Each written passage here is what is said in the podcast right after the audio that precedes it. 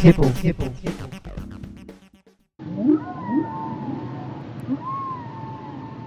Conservation.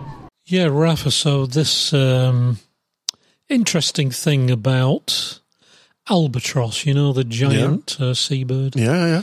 Um, as far as I know, it is kind of a south hemisphere thing. I don't think in the northern Um, hemisphere, are they? Mm, I think we do, but right. I think our relatives also of. Uh, All right. Anyway, Yeah, another one. Yeah. big bird, right? I mean, it has a wingspan of three and a half meters. How much? Yeah, that's pretty big, right? Three and a half. Wow. So that's like, I don't know. I mean, that is big. Mm-hmm. Small car size, width, length, Yeah. whatever.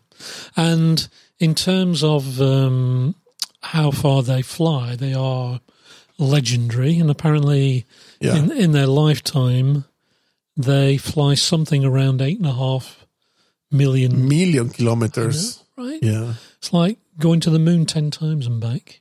Yeah. And, and they are absolute masters of, you know, riding the uh, air currents and Well, because remember that an albatross has uh, albatross has the wings are the span is huge, it's huge. huge. I don't remember how much it was, like uh, more than three meters for sure. Three and a half. Three and a half. There you go.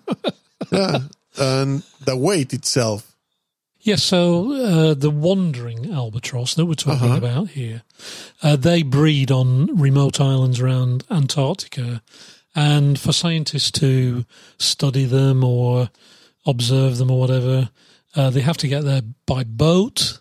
Uh, the seas apparently are the roughest in the world. Uh huh. Um, it's called the um, the Furious Fifties is the sea area they have to cross, which is the fifty and sixty degree latitudes, really powerful winds. So it's, it's a tough gig, right? Uh huh. Uh-huh. Anyway, so um, basically, these uh, researchers wanted to study albatross a little closer because apparently a lot of them are getting killed in uh, fishing nets In the fishing, yeah. and it's has been long suspected that they were actually being killed uh, a lot by illegal fishing. I I think that's the main problem: the illegal fishing. yeah, the illegal fishing is a Because problem. right? theoretically, whoever is, uh, let's say, official authorized to do fishing, fishing boats, yeah, they have to take care of uh, yeah, that kind of of stuff. the albatross and what they do. yeah, in fact, basically.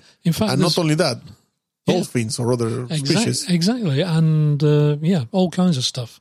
And um, apparently, for regular legal fishing fleets, they have to sign up to a whole bunch of measures where they watch out for this and that and the other. But obviously, illegal fishing, they don't care.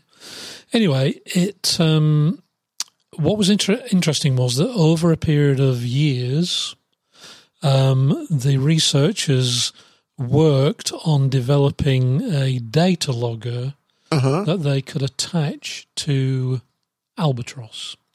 Um, and at some point, they realized that they could, in fact, get the logger to not only record, obviously, like positional information of the albatross, but they could actually get it to detect radar signals. Uh-huh.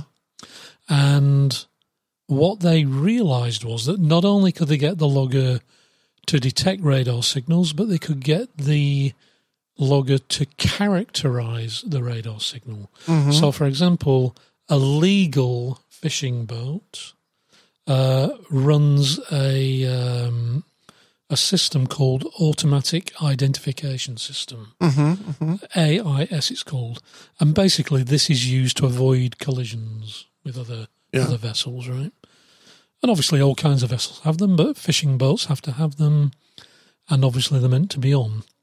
And what um, was um, known was that illegal fishing boats would turn that off. Okay, Yeah. they wouldn't have it on Yeah. uh, Uh, because they knew potentially it could give them away. Right. mhm. So basically, what uh, the researchers did was they equipped over years. They developed this logger that they attached to albatross, and off they went to do their thing. And a couple of things came out of the research. One was that um, the uh, sex, age, and personality. You don't often think of a No, you, would, you wouldn't albatross's think about that. personality, No. right, right. Uh, but apparently that also has is a factor.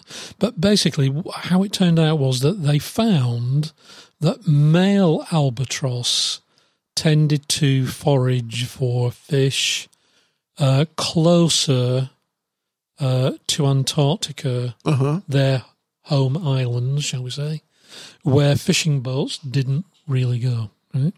But the females, always on the outlook for a new shopping experience, Mm-hmm. they. Go I'll probably get in trouble for that. Northern I've now. said it now.